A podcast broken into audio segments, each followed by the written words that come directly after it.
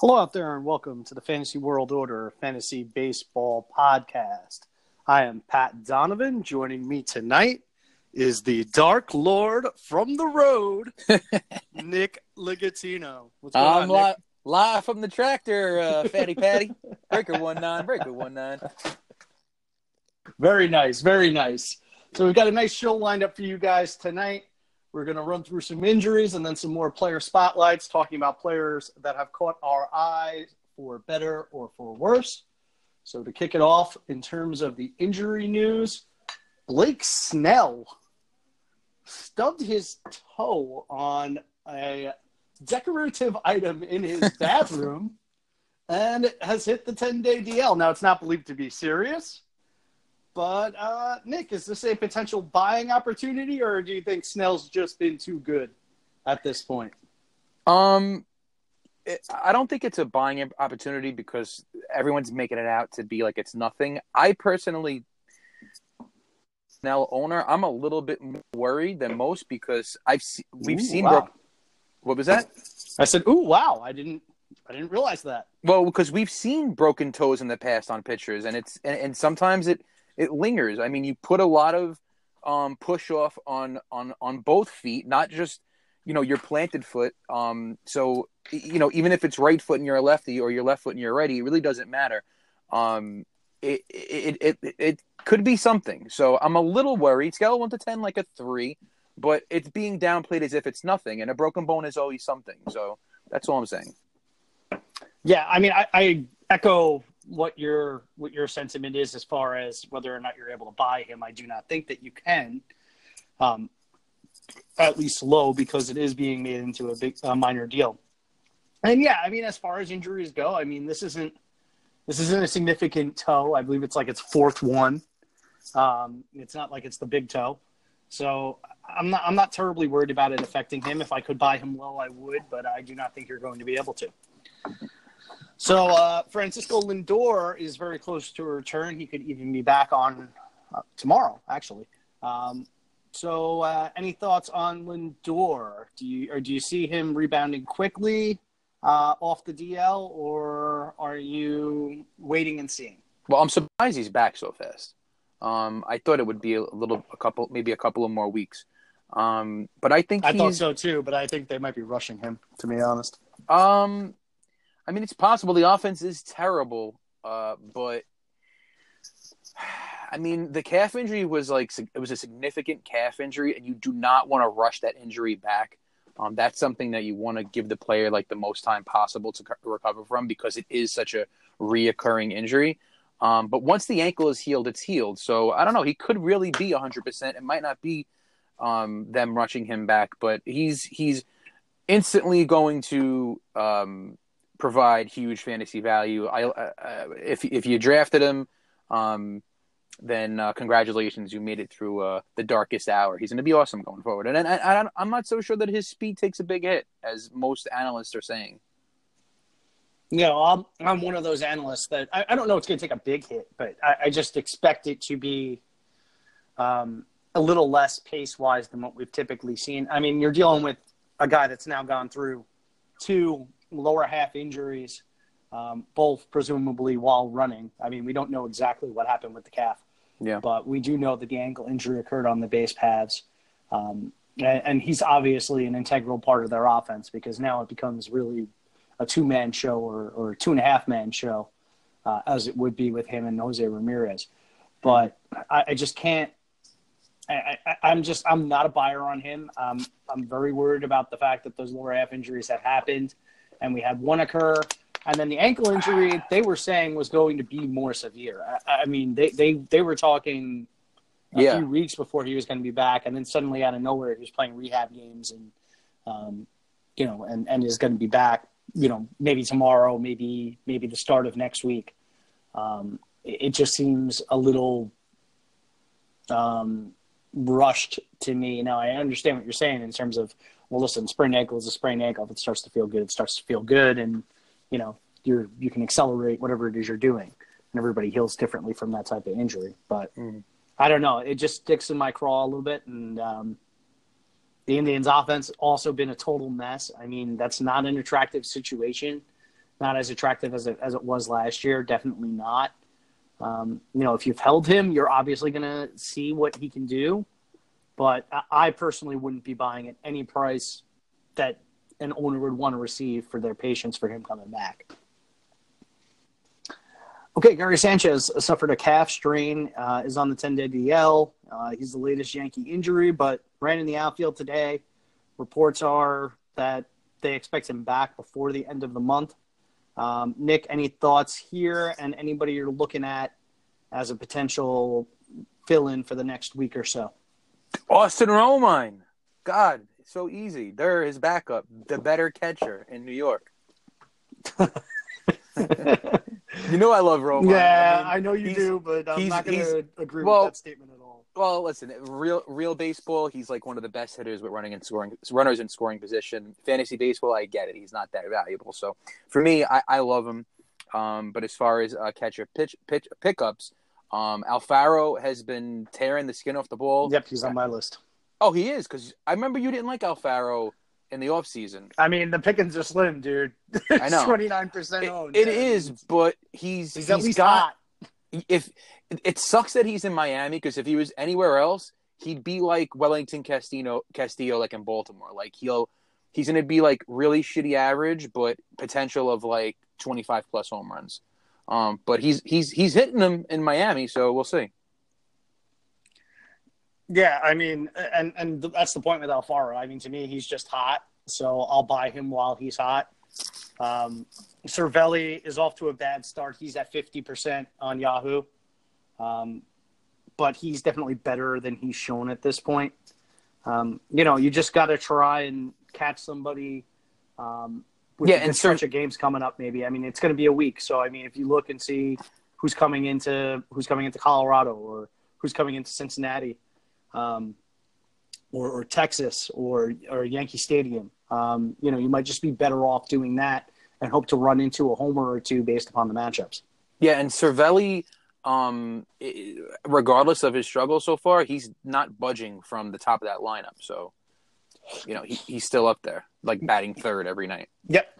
Yeah, he's he's been in an attractive an attractive spot, and that lineup's not deep enough that they're going to boot him out. Uh, and I mean, like, uh, he's just he's just had some crappy habits. There's nothing there's nothing there that indicates to me that he's any different than the player that he was last year. It's just a rough start to the year. Yeah. Okay, Arodys Vizcaino out for the year with a shoulder injury.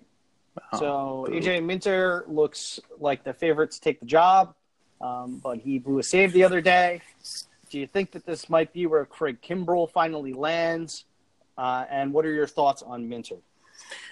Um, I mean, it, it's I don't know how the Braves don't go out and get him. Um, this is a tailor-made situation right now to go and grab the guy.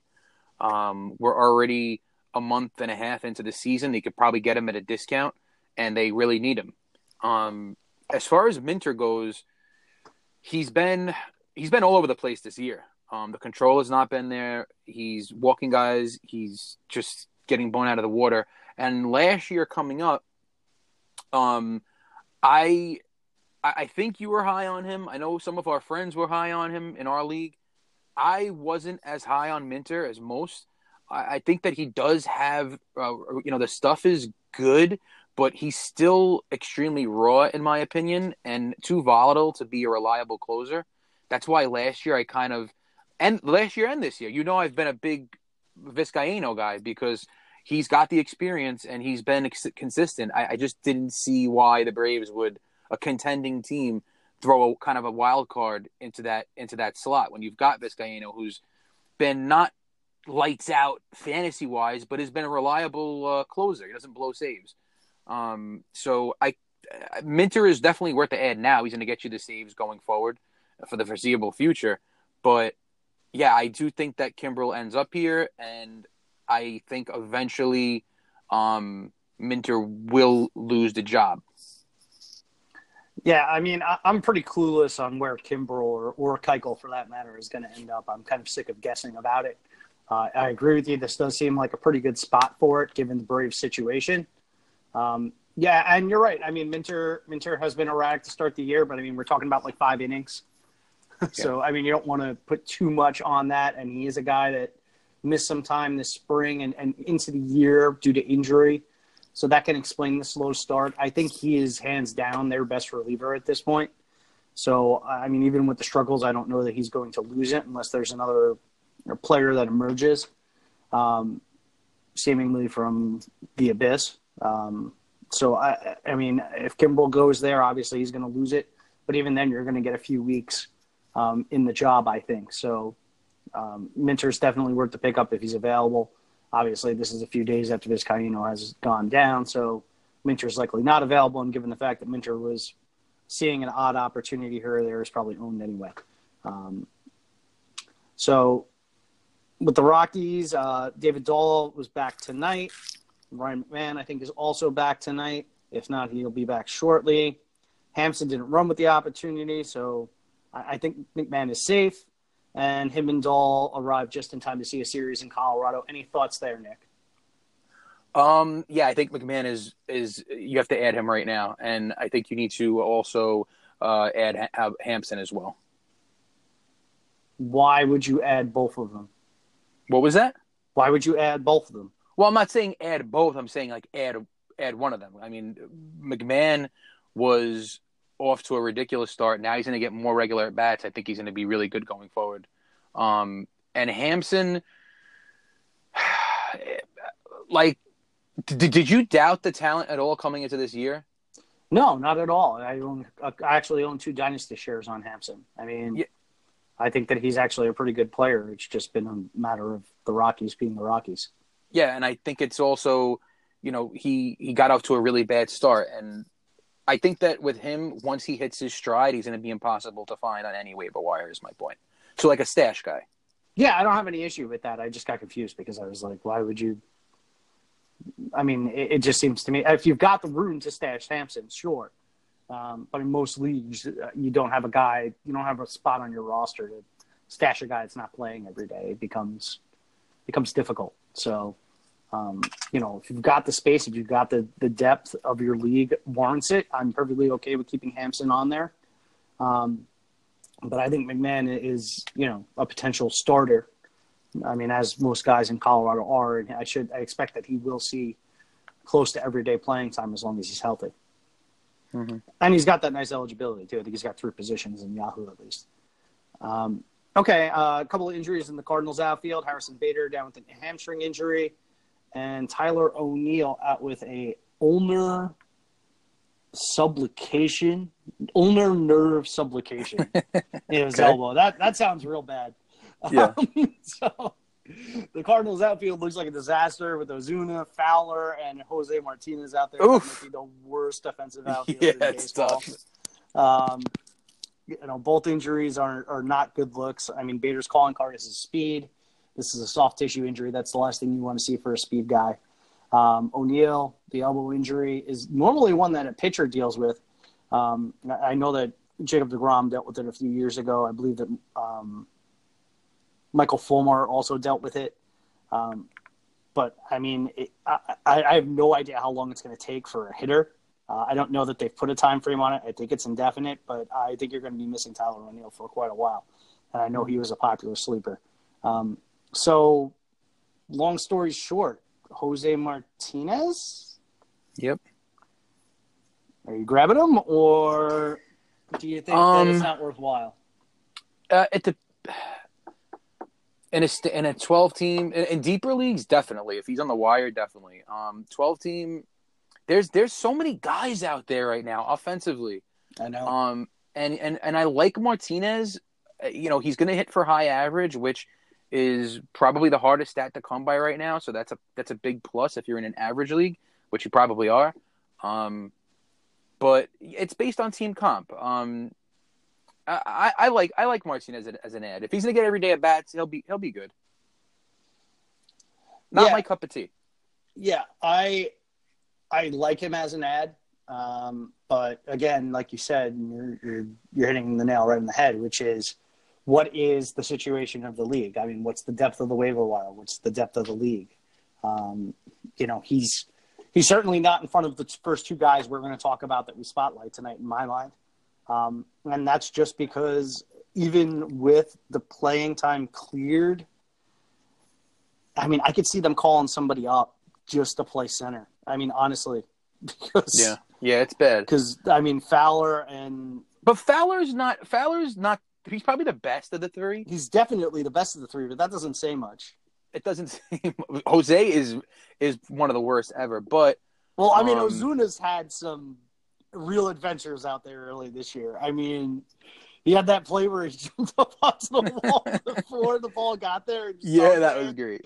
That was Um, you know, I, I, I don't know. I don't know. It makes me very leery about the pitching staff, though, especially the guys that, that tend to give up fly balls. I mean, Yeah. Mikolas might be okay being in the infield, but I, I don't know. That outfield is, a, is really bad on paper right now. He's he's he's ba- Martinez is like Brantley without the steals, basically. Like that line will be his line, but with me with with less upside for average. Yeah, and maybe a little more upside for power. I, I, would, I would give him Maybe. a little bit more on the power. He needs a swing change. This launch angle is like nothing. Yeah, he does. He needs a swing change. Okay, let's move to our player spotlights. Um, I hinted at this guy uh, just now. Uh, Christian Walker, first baseman for the Diamondbacks. Uh, he was a recent waiver wire ad for me. After today, he's got six bombs with two steals. He hit one today, uh, going two for five. He also had a ground rule double. Um, he's long shown power in the minors. He's been a guy that's just been kind of bouncing around a bunch of different organizations, almost a quad A guy. Um, hasn't really ever gotten the chance to play. He used to be with the Orioles, and he was blocked by you know three different guys at that point: Chris Davis, Mark Trumbo, and uh, Trey Mancini. Um, he's ended up in Arizona now. Um, was originally blocked by Jake Lamb. Lamb got hurt, and before he got hurt, he was struggling, and Walker was making the most of his playing time. So I think he's going to take this job. He's making hard contact at an incredible 70 plus percent rate. Now, obviously, young season, um, small sample um, size caveats apply, but that's impressive over even a small sample like this. I mean, he is literally second in the major leagues behind Joey Gallo, um, and he's within the top five with, I believe, Paul Goldschmidt. Uh, the walk rate has been floating around 10%. He's been putting up a livable K rate between the mid to high 20s. Uh, he's got a middle of lineup role. There's an easy path for him to stick in an outfield corner or staying at first base, um, being that Jake Lamb was last meaningful in 1988. So, I mean, I think that there's a way for him to play. Uh, the toss in steals are a nice bonus as well. I view him kind of as a similar story to Jesus Aguilar. I mean, he's a right handed first baseman. He never really got a chance has always shown plenty of power and was always intriguing enough. But Lady Luck has finally given him the opportunity now, and he's impressed. And I think he's going to run with it. Yeah, I, I agree. Um, and props to uh, Paul Sporer, who was all over him in the offseason.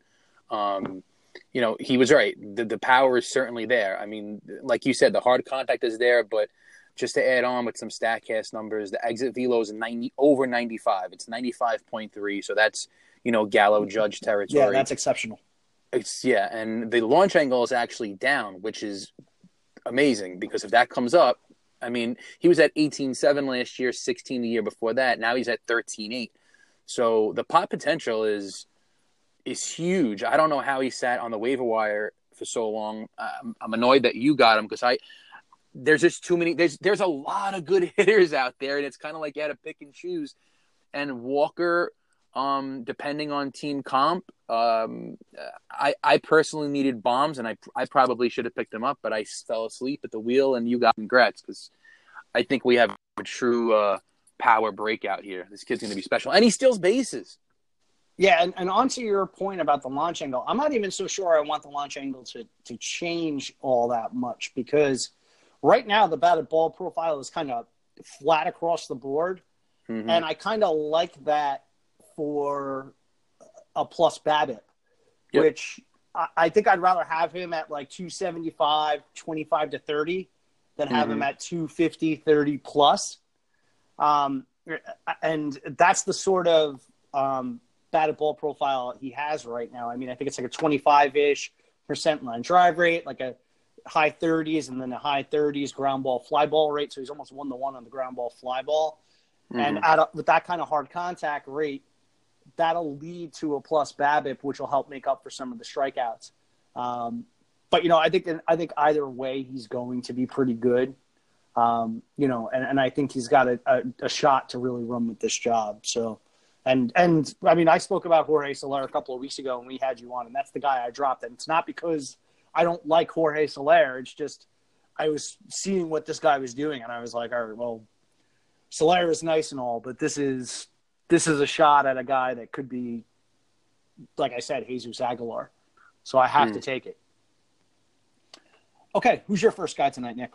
So we mentioned Josh Bell, so let's talk about him. Um, we were all over Josh Bell last year. It definitely didn't pan out at all. Just a, just like a shocking season, kind of.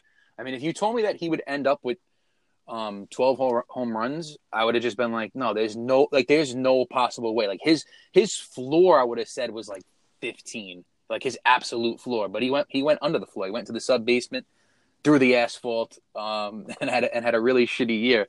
But he showed up to camp this year jacked, absolutely jacked. He's in ridiculous shape. Um, and he's crushing the ball like crazy right now. And similar to similar to um to Christian, he he's he's his, the exit velo is up, uh, floating around 95. That launch angle's up from where it's been in years past. The plate approach has changed. He's swinging a lot less pitches outside the strike zone um, 21.7% compared to 26.6% uh, 26% last year. So he definitely made some kind of change. Um, the swinging strike is at a career low. Also, um, eye test. I mentioned this to you last year where watching a lot of Bell, he had a really weird like follow through with his swing. Afterwards, um, something with his wrist just looked completely off. And I, every at bat, I'm like, why? It's just it's just very very odd he changed it this year. That whatever that problem was, I know this doesn't sound like the most analytical uh, breakdown, but uh, whatever that was, it's gone, and his swing just looks a lot more natural, a lot better. Um, I think this year Bell is really going to be who we thought he was, and he is at the cleanup spot on this team. Um, I think the Pirates do have kind of an underrated offense, um, and I don't know. I, I, I really think he's in a belt like he might not get to 30, but I think he's going to put up like Justin up. I would say like a Justin Upton type uh, power this year, like 28, 30, 32 maybe. Um, with a really healthy average, he always hits for a pretty good average and good accounting sets. So Bell is on the waiver wire in a lot of leagues. Go pick him up now. He's gonna be he's gonna be a really good player this year and in the future. Yeah, I mean, it's always been about the swing change with him. Uh, all the signs are encouraging, but they're also not drastic. I mean, the pull percentage is up, fly ball percentage is up, but he's he's a guy that has always tinkered, and we've seen surges from him before where he's hit the ball in the air more, and then he's gone back to the swing with the with the ground ball profile, and and decided to go the other way more rather than pulling the ball. He tends to switch back and forth um, and and you, you really hit the nail on the head in terms of the swing. And I've never really liked the swing. I, I, I don't know how to describe the issue, but it's always been like he has like a little hitch in his wrist wrist yeah, when he comes weird. through the zone. And and Nick, frankly, I'm still seeing it, man. Like I, I, I looked at his swing a couple. I looked, I looked at a couple of like videos of him swinging the bat just to see if that was still there and it, it's maybe a little less pronounced, but still, I, I still see that like like crink in his wrist yeah. as he comes through the zone, and like the bat, like the wrist spirals. It's weird. Yeah, it's it's very weird. Um, and you know, and maybe it's just it's just him, and it's just the way it works, and it's not that big of a deal. But it's something I've always had my eye on. I have very little doubt he's capable of 25 yaks if he's putting the ball in the air and it's going to the pole side. But you need to keep your eye out because if he starts going oppo in terms of his fly balls in large proportions, that's where he gets into trouble because he just doesn't have the power to the opposite field. Give me a give me a projection for him, uh, home runs and batting average. Well, right now I would probably put him at about 23, 24. I'd put him just shy of 25. And, and I'd put him at about 265, 270. Okay.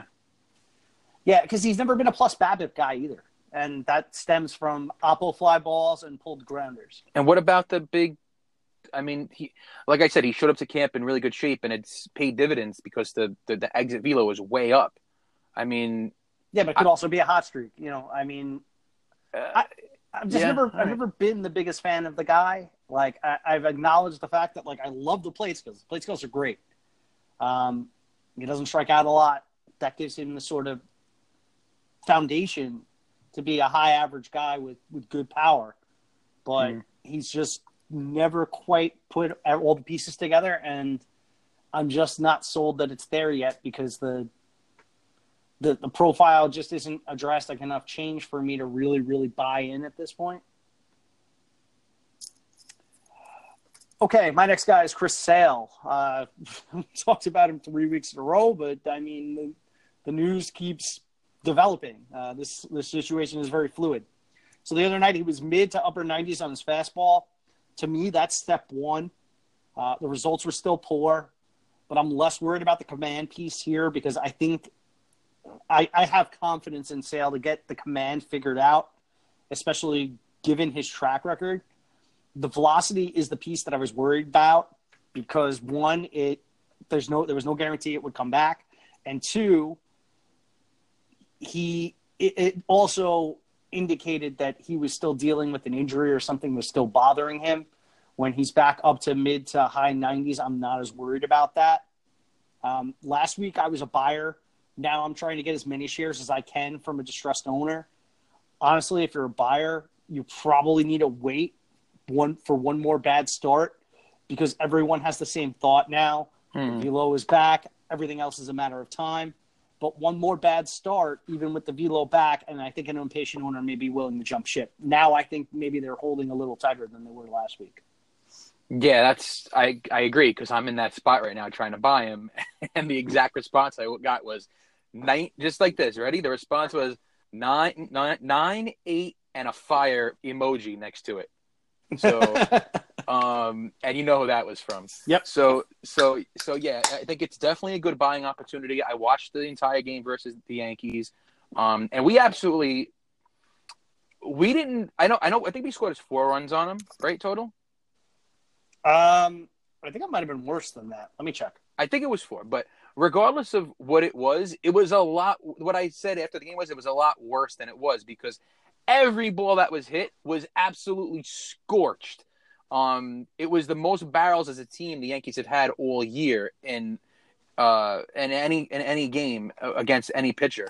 Um, so we absolutely roped him. Um, Sale was actually extremely frustrated during the game.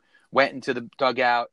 Um, you know was cursing up a storm, ran into the ran into the back into the tunnel, and um, you know he's really frustrated, and he was hitting his marks throughout the night. I mean, he didn't throw many hangers. I, I think it was kind of an unlucky start. And it was four runs. It was four runs. Yeah, I think it was kind of an unlucky start, and you know the guys that hit him that night are guys that are absolutely scorching hot right now, like Clint uh, Clint Frazier, um, and who else did damage that night? I can't remember off the top of my head, but I just remember saying after the game, like this was kind of. I was like, damn, he looks good. Like I, I wanted to buy him after the game, even though he gave up the four runs. So, like you said, w- one more start with the velo, and maybe the owner has no excuses. Okay, he's even with the velo, he stinks. So go buy. And yeah, I'm 100 percent with you. I'm buying. I'm buying big time. All right, let's move to your next guy.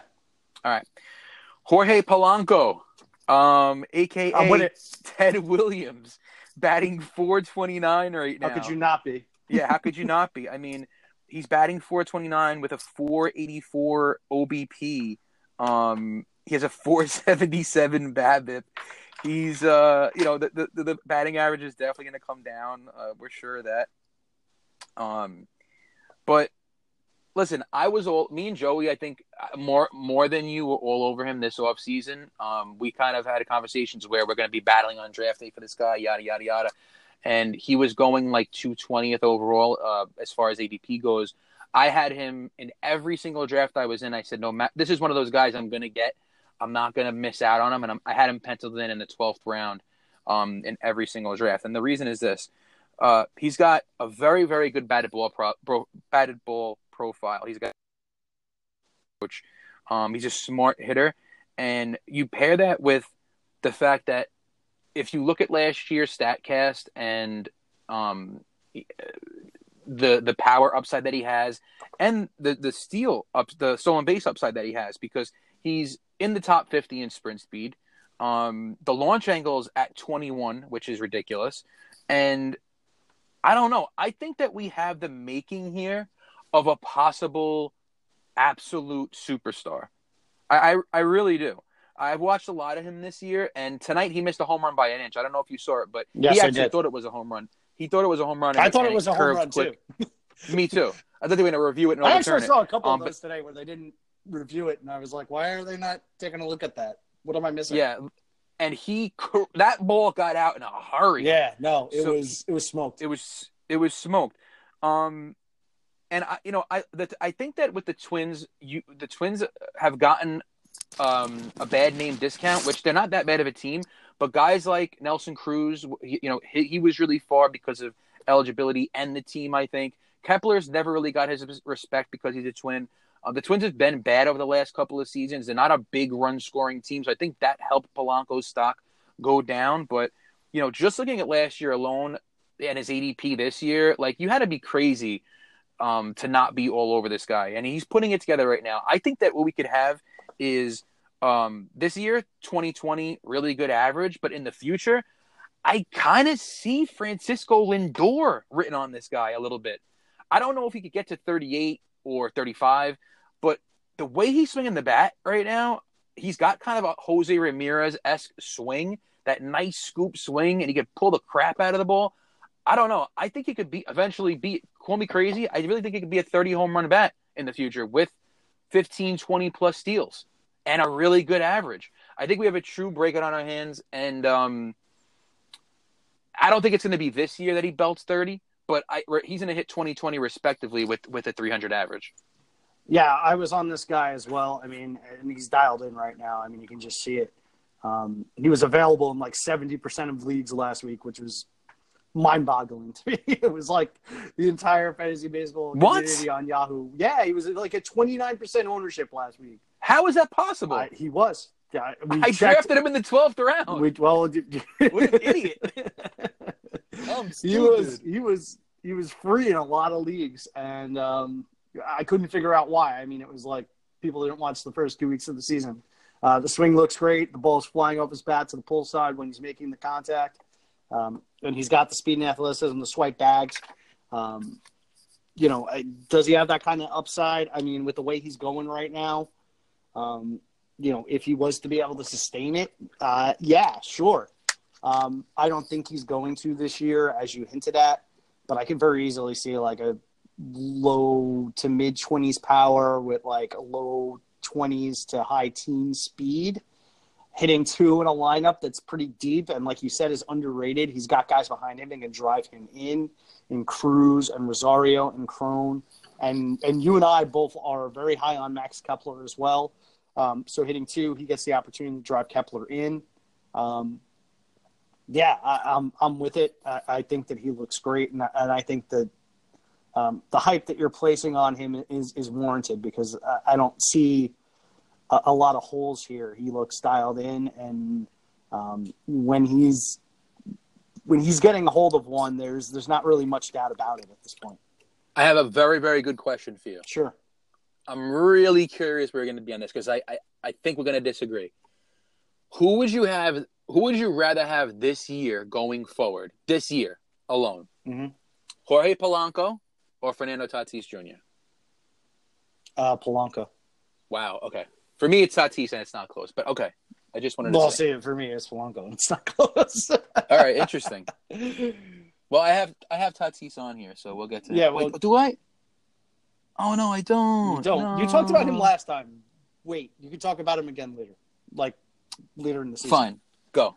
Okay, so um, we're gonna stick at the shortstop position. We're gonna talk about Elvis Andrus. Joe was a year early, or a year too late, or or both. Elvis looks fantastic, having already racked up three homers and four steals on the young season as the three-hole hitter in an underrated lineup.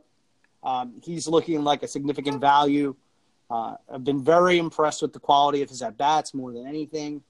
Now he's obviously got some regression coming his way. The BABIP at 462 isn't staying there, but I don't see any reason why he can't be in the proximity of the player we saw in 2017. Uh, and frankly, um, he's the perfect trade chip too. I mean, in most formats, he's an extra piece. You find a team that's struggling at shortstop or middle infield. You pair Elvis with another piece, or you get an upgrade, or you take the piece that you drafted in front of him, whoever that may be, and trade for a need. Um, I think Elvis is is pretty for real. Um, sort of the inverse of what I talked about with Polanco. I think he's more likely to be high teens power and low 20 speed with like a 275, 280 average. Um, but yeah, I, I, think this is pretty for real. I've watched him a lot, and I think that uh, he's got himself in a nice situation, and they're letting him run despite the fact that he's hitting in front of guys like Mazara and Gallo. Um, so I'd be, I'm, I'm pretty optimistic that Elvis is going to be a, a, top 12, top 10 shortstop this year, um, even with the position seeming to be uh, pretty loaded. Yeah. Um, yeah, I agree with you, except that I, I don't know if I think I think with Andrus, he's the kind of guy that you draft and you just hold on to because I don't think even if he even if he goes wild, just just by name, I really don't think he'll ever carry that much value. He's just one of those guys that will continuously kind of like fly under the radar at drafts and and provide year after year and I don't know if he um, holds that much trade value unless it's unless unless the team really needs speed maybe but I think he's just that kind of guy that like you draft and he'll and you he's on your team and that's it. Like because you'll never get what you what you should for him. Do you kind of agree with that? Yeah well that's why I said you know you could potentially um, trade the piece that you have in place of him. You know like you, you drafted somebody and then you drafted Andrus right so you mm-hmm. trade the guy that you drafted in the first place for something else that you need. Oh, and yeah, you okay. just hold on Andrus and you, you know, yes, that's you a, take the that's goodness. a good. Yep, definitely. Like if you drafted, let's just say, Correa, and then took Andrus later, you could get for you know the world for Correa. That's that's a good point. Yep, I'm I'm with it. Okay, who you got next? Uh, let me pull it up, pull it up, pull it up. Ah, Yu Darvish. Okay, so Darvish, interesting. I don't. Did you speak about him last week? Uh, we did, but I'm interested to hear your take. Okay. So here's my take, and I first of all, my take is on Joey is that he's biased because he owns him, and he doesn't want to admit that Darvish stinks. But I watched, um, I watched three of Darvish's starts this year from start to finish, um, because I I had him crazy high on my rankings going to the year. Uh, he looked he looked and and said everything he had to say perfectly uh, in spring training, and the velo was there. So we were all we were all on him. Um, but I, it inflated his ADP to a point where I was like, yeah, I'm not taking the risk this high, and this is the reason why. Um, his control right now is horrendous. He is completely missing the plate. He is afraid to throw his fastball for some reason in the right situations. Um, like I watched the last game and I'm just like, why he he kept going back to the slider, slider, slider, and it wasn't working. I'm like, buzz him in with the you're throwing 98 miles per hour, throw the fastball, and he would he was going around guys, three two count outside sweeping slider, walk, and and and, and just like very Robbie Ray esque. He's throwing like Robbie Ray right now. Um, I just for me, he doesn't look like the way he used to look. And that's why people drafted him this year because they were hoping that okay, he's finally fully um, healthy and the velo is back. He's going to be the old Yu Darvish, but that's just not the case. Uh, he's all over the place, and his the the way he's pitching, like his his his pitch mix throughout the games and his pitch choices are just odd. And I don't think he's going to be uh, any good this year. And if you have someone that's willing to to to buy low on him but pay a good price, I would sell him while you can because you still not only do you have the fact that he's struggling with control and has been horrible this year, but you will still have the injury risk that that you're holding on to. So if you could get something in good in return, decent, like maybe the guy who drafted Cole Hamels is like, oh, let me sell a hot Hamels for for you know Darvish who's struggling. I, I would do that if I was a Darvish owner. Hamels has proven himself. He he's good, but he still has the name where eh, it's Cole Hamels. Um, so I would look to sell Darvish, even though he's low right now. I, I just think he's going to get even lower, and then you're going to be screwed. Um, I'm I'm still on the other side of the coin here. I, I mean, I I think that I I don't know that you're going to be able to get a hell of a lot for him at this point. So Well, that's you- one part of it. What about that? What about the Hamels idea? Like with the Hamels owner, you think trade? Like I think that's I think that I think most Hamels owner, owners would sell high on Hamels. I think, because- I, I think it really depends on. It, it, it, I mean, obviously everything is team context, right? So I mean, if if Hamels is sort of a, a necessary piece of your rotation, like sort of a a stabilizer, um, and you need him because you've got some risk reward or some guys that are off to a bad start. I don't know that I would do it if Vacuum. were- Who would you rather have? I think I'd rather have Darvish. Wow. Okay. I think I'd rather Surprising. take my shot that Darvish is. Uh, I mean, he's still got he's still got the K upside. I mean, he's still got the stuff. It's just a matter of harnessing it, and um, you know, the fact that he's struggling with command is is not necessarily foreign. I mean, obviously he's he's a guy that has always lived on the command fringes. And as I said to Joe last week, you know, because we were kind of talking about Sale and and Darvish.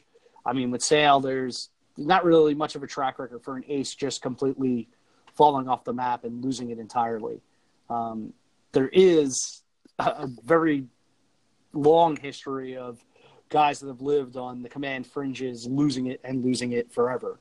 Um, so Darvish does make me nervous in that sense, but I also know that he's got the type of skills that very few pitchers in Major League Baseball do have.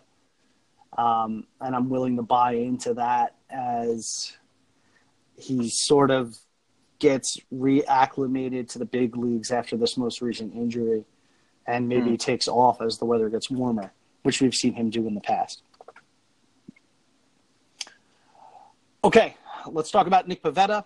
Um, you may have noted he was omitted from the news because I wanted to talk about him here. He was sent down. Uh, I don't recall where you stood on him, Nick, but uh, I can tell I you liked where him. I can tell you where I stood, and I was firmly on the side of that. It's a lot of fluff and not a lot of substance. Um, some of the key ingredients are certainly there, but I think the individual parts are better than the whole. Um, good but inconsistent breaking stuff. A fastball that's got some velo but inconsistent command. Um, he's also a guy that can throw it inside the zone, but not wherever he wants inside the zone. Um, and to me, this is just the cautionary tale of, of looking at FIP and XFIP and believing the sun is going to come out tomorrow. Um, Jerad Eickhoff is coming up, who I actually like a little bit, but first start in Coors, I don't want to do that. Although if tonight is any indication where they've gone six shutout innings, um, maybe maybe it's not a bad thing. Um, so I wouldn't be starting Eickhoff right out there, but I do think he's talented. He's a guy to keep an eye on.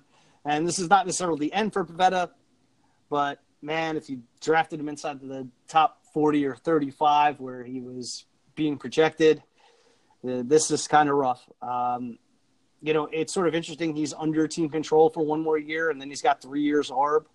I think he's like the perfect guy for like a Kansas City or a Miami to get in a trade.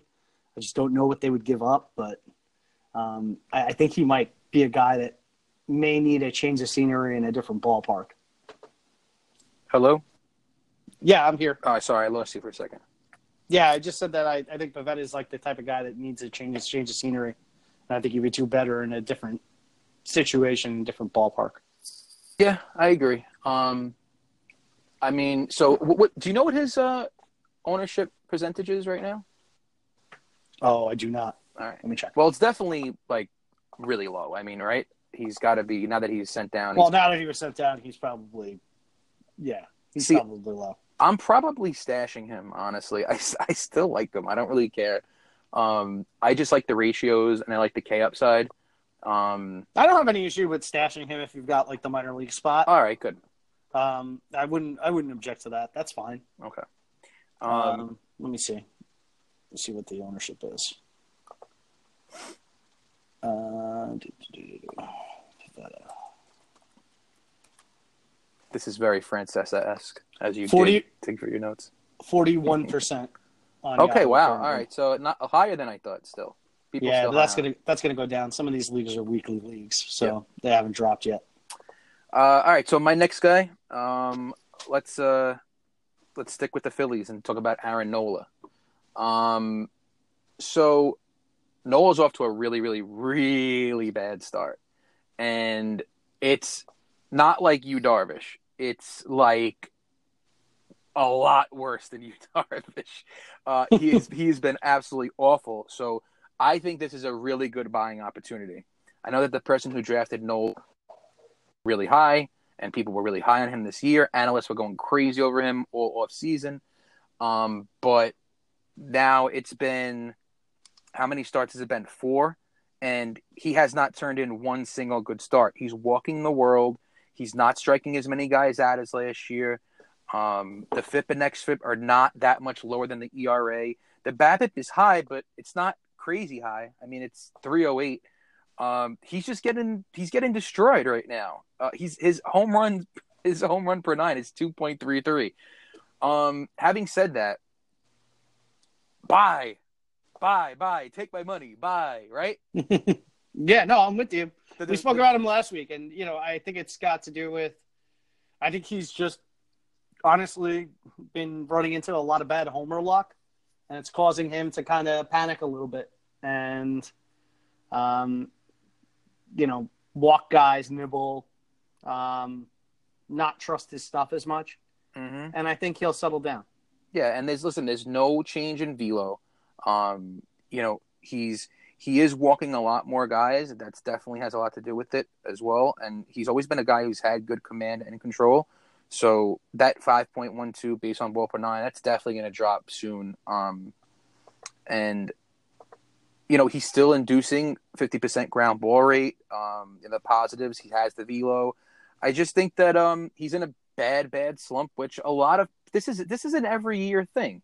We go through this every year where one of these top pitchers gets, is absolutely horrible, um, and it just it, it, it's a good buying opportunity. And yeah, the only issue, the only issue this year is, is that there's like seven of them. yeah, exactly. But but with Nola, um, I don't know. I think that since he's uh, kind of a new ace, kind of uh, a newer ace, I think that he could be had for the right price. And if you have a guy like Luis Castillo, and you could package him with um, someone who's been a bit lucky, um, I can't think of anyone else who, who I'm not as who's who's been doing well, but maybe a Shane Bieber. Like I would probably do Bieber and Castillo for Nola, maybe, maybe. I don't know. I really like Bieber, but not this much. Okay. Um, I want to talk about Jesse Winker. Um, so, I mean, I think this is sort of a mixed bag here. Um, the big piece is the one we've been waiting on to see if it would materialize. I think both of us were saying last year that we expected the power to come uh, based on the way he finished in 2017. And then in spring training, we saw some more fly balls, and, and also in particular, the fact that he plays in Cincinnati. So, four homers so far. We'd like to see that plenty of hard contact, great, decent batted ball profile. Would like to see a little more in the air because that 30.8% homer to fly ball rate is not going to hold. Um, the negatives, the K rate's up over 20%. The walks are down to 7%. I think that's just noise, but it certainly bears watch, watching.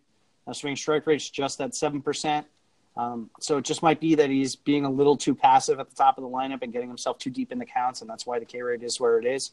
Um, he started slow last year too. You will recall before the power came, and then he got hurt. I would be buying Winker. The Reds generally have been bad, and I think there's more to come here. Yeah, I agree. I mean, if if you could bet on anything, it's that that average is going to take a huge jump. He's at a 143 BABIP right now Yeah, which makes no average. sense. Yeah, none at all. I don't even know how that's possible. But um, yeah, but the good thing is he's got four home runs. So listen, what you have here is it's kind of two fluky things. I, I don't know if he'll keep up the home run pace, um, and he'll and he definitely won't keep up the average pace. I think they both are going to kind of go in opposite directions going forward. To me, he's a 285 easy plus hitter, and he'll get there at, some point this year, even with you know he, he's got 56 plate appearances already, but I still think that he's he's that good of a hitter. Well, he'll still get it over 285. Um, he will get some stolen bases. He will definitely get some more home runs, and well, you know, I, last year I, I feel like Winker's going to be our kind of Brandon Belt for like we're just never going to get off the ship, the Jesse Winker ship, It's true. because he's got such a sexy plate approach, you know. Um, and like you said, the base on ball and the K percentages, they're definitely going to shift. Like I would bet my life on it. There's no way he finishes any year in his career with over a 20% K rate or under a 9% walk rate. So um, it's definitely a good buying opportunity. And this is a guy who um, isn't proven, but is you know has been every analyst's dream over the last couple of seasons. But he's having a really bad start, and I think you could have you could get him for practically nothing right now. So go out and do it. Okay, let's move to your next guy.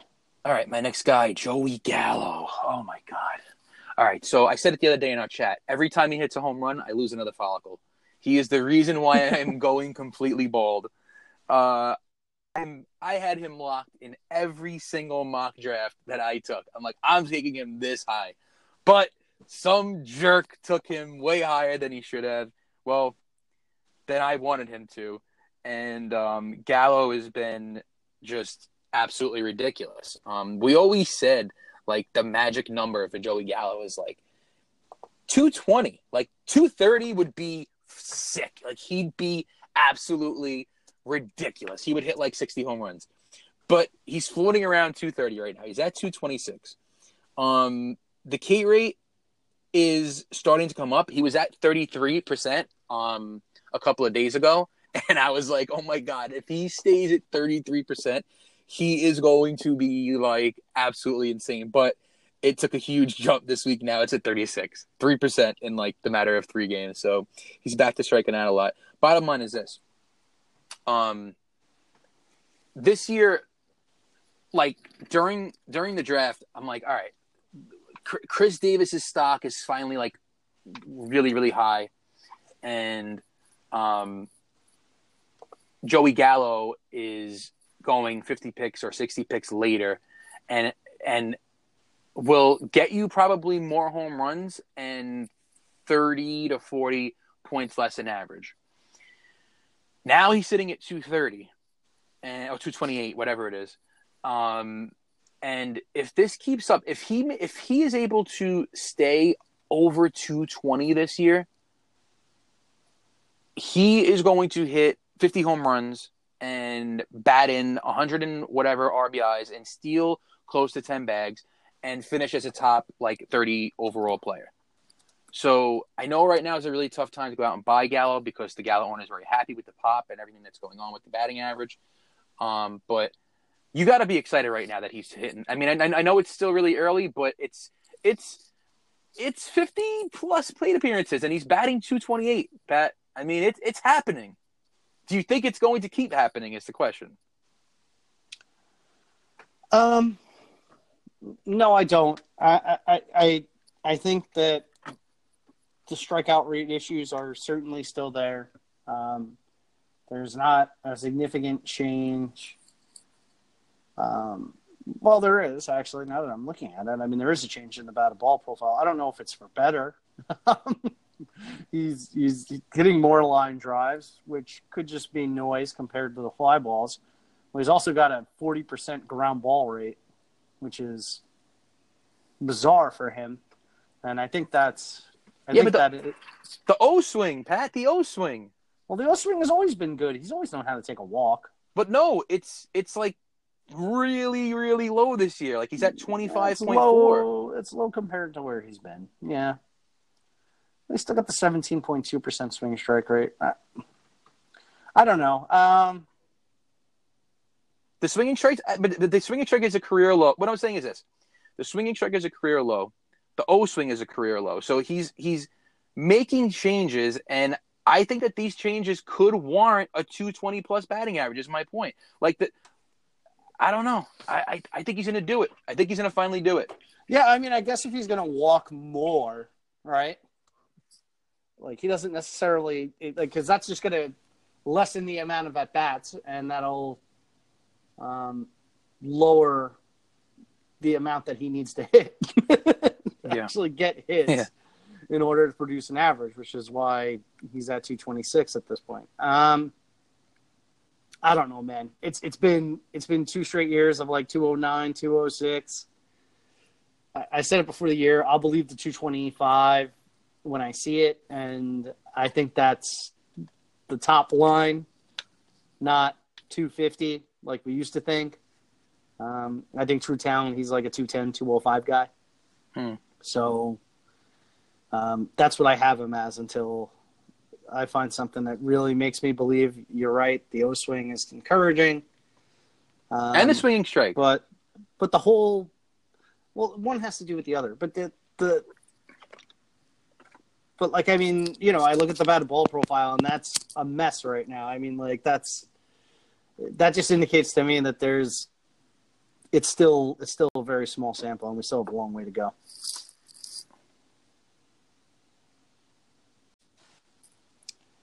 okay and with that let's move it to uh, tyler glasnow um, I- I'm going to take the big fat L here. I mean, he's been fantastic. He was terrible in spring.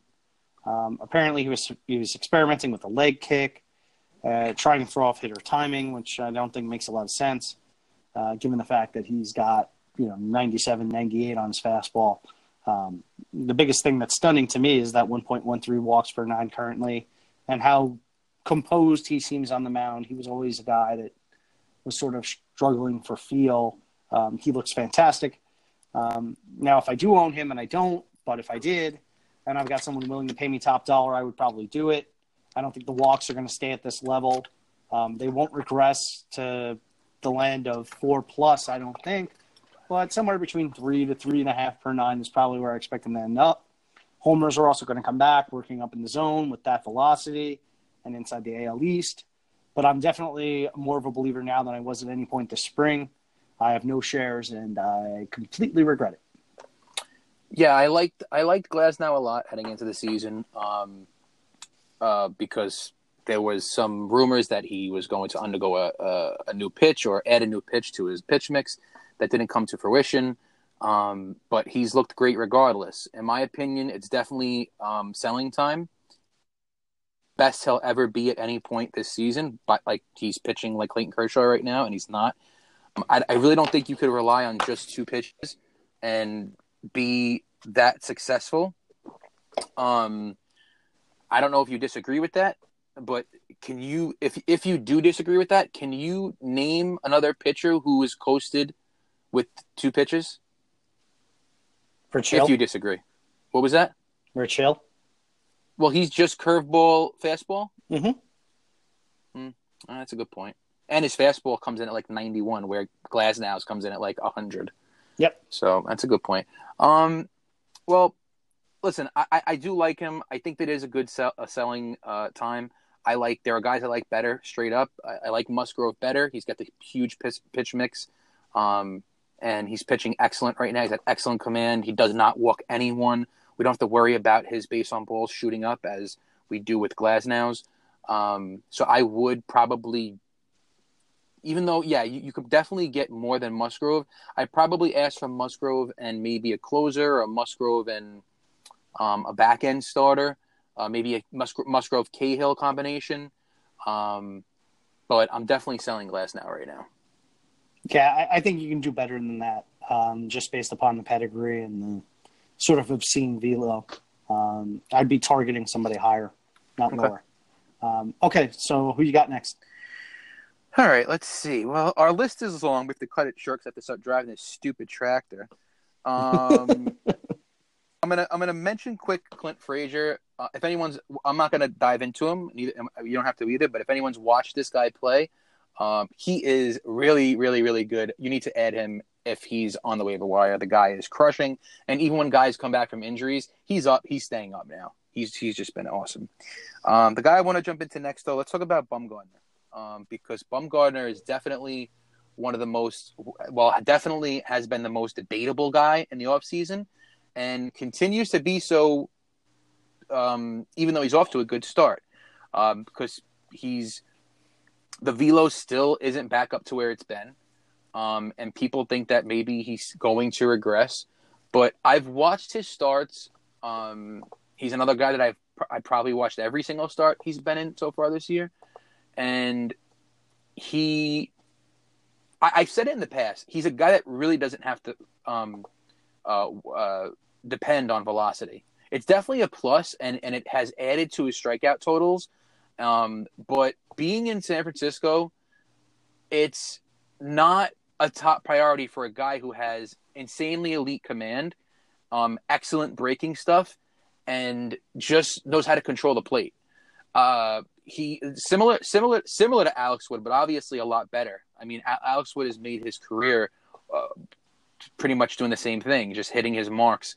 Um, and I think that with Bumgarner, I just I think that anyone who had him way lower than his ADP was really crazy this year.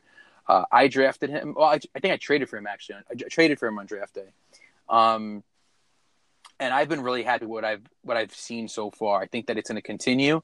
Um, and it's still, you know, we're in April, so just remember that like April in San Fran, it's really cold up there, and it's been really cold start to start.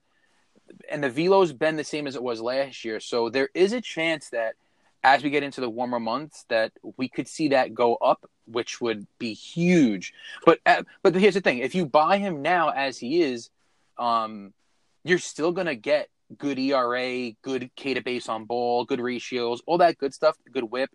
Um, but the upside is that the v- the velo does improve as the year goes on. So I, I love Mad Bum uh, is my point, and I and I think that uh, if you drafted him, uh, you got to be happy with what you're seeing so far. See, but my my concern with him, and you know, admittedly it's a small sample, but uh, guys are still making really really good contact off him. Um, his hard contact allowed fifty one percent. Um, he's given up one point seven three homers per nine. Um, now, I mean, he does have some some luck coming his way. His left on base percentage is at sixty three point two percent. That's probably gonna um, shift in the other direction, and that probably has a lot to do with the homers per nine being where they are. Um, and San Francisco, you're right, will make up for some of that as the year wears along. But he's also not going to be. I don't think he's going to be in San Francisco all year. Yeah. Um, so I mean, you know, if he gets traded to like Milwaukee, it's it's not going to end well. Yeah, but what if he goes to the Astros? Then he's going to be throwing like 98 miles per hour. yeah, it'll, it'll solve all his problems. Yeah, um, yeah I, I mean, I don't know. I'm kind of like lukewarm. I, okay. I, mean, I don't know. I don't know that I see him a lot different than Kyle Hendricks. To be have honest you, with you, have you have, have, you watched uh, Bumgarner starts at all this? Season? I haven't watched a lot of him. All right, I would recommend just watching uh, soon if you can. I think you'll okay. change your mind. All right. Yep. I will uh, try and pencil in his next start whenever it is. and I have two minutes, so let's go. Let's move. Okay. All right. So I want to talk about Austin Meadows. I mean, oh, Pirates fans. So good. I mean, we talked about Glasnow. I've got to be sick between Glasnow and Meadows. Um, although I, I doubt Glasnow would have found it in Pittsburgh. On the other hand, Meadows looks like a budding superstar, five-two guy. Um, he has a nice shift in his batted ball profile to help explain the increasing power, which anyone that looks at his lower half would know was in there. Um, juice ball may have accelerated it a bit, but Meadows looks legit. Patience is super impressive, up at 11% walk rate. He's been much more aggressive in recent years. We now have a half season of work for him between this year and last year 12 homers, eight steals, 303 batting average. To me, he's looking like a Benintendi caliber talent. I love what I've seen from him. The Rays are super fun to watch. Lots of emerging players there, but Meadows is probably the head of that class. Uh, well, agreed. I'd rather have Pham over well, Meadows. Pham is an emerging. Pham is already there. Okay. All right. Yeah. No. Okay. Then, then, then I definitely agree. Yeah. Meadows looks friggin' awesome, and you need to own a Ray. Even even though it's not a fantasy stat, owning a Ray doesn't give you points. It is awesome owning a Ray. I have two of them. I have the J Man, and I have uh, Pham, and it is awesome. And uh, Meadows is Meadows is going to be an absolute superstar. And I think he's I think, I think he actually has more of an upside than Benintendi. So I think he can hit more home runs and still more bases. Where Benintendi will, I think, is going to wind up being just have have a very Michael Brantley esque career.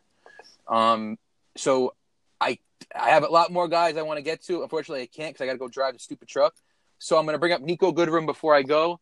Pat, who do I talk more about than anybody? Nico, Niko Goodrum. Goodrum.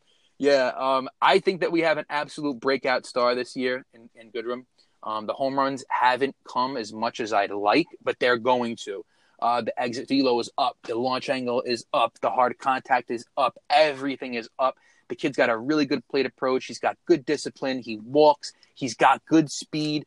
Um, if you look at what he did last year and compare it to the other guys um, that were getting all the accolades as far as um, you know the other rookies in, that that came up with him, he had hundred less plate appearances, but um, basically paced out to Benintendi. He paced out to Correa. In fact, he uh, surpassed them um, if you paced out some of his uh, some of the stats. So going further, I know the Tigers stink, quote unquote, stink, but they don't stink. They're good. I like this team. I've I, there's another team I watched today again, and I, Josh Harrison. I think he's underrated. He's a good leadoff guy. He gets on base. Miggy is starting to hit. Today got a nice couple of hits on his birthday. Um, you've got Nick Castellanos who's slumping, but is going to turn it around. We've, we we like Mikey Mahtook. We like a lot of guys in this lineup. Um, I think Goodrum is a guy that's going to eventually hit like 30 home runs and steal 20 bases. That's right. Call me crazy. And he's going to hit like 270 plus. I love Niko. yeah, that's pretty obvious. I love, love him. him. He's like my favorite player in baseball. Legit. All right. Like, I was actually pretty impressed with his swing today, but I don't think I'm anywhere in the same stratosphere as you are in terms okay. of what, you, what, what I think you might Understood. Be. Okay, before before you go, I have to get your thoughts on Kershaw. Um, um I like him. I like him. I think he's fine. I don't care about the velo. Um, same points with Alex Wood. Same points with um, with Bumgarner. He's a, a, a command freak. He's going to control the zone, and the breaking stuff is ridiculous. So he's gonna he's the the K the K the K per nine is to be down, but I don't care. The ERA is still to be good, and he's definitely not going to be on the level as um, Scherzer and Degrom and I think eventually Sale. But I think he's going to be uh, an excellent source of ERA WHIP. Um, definitely ratios. He's still not walking anyone. So so I'm I'm in, but I'm in um, at a price that he's probably a second or third tier pitcher.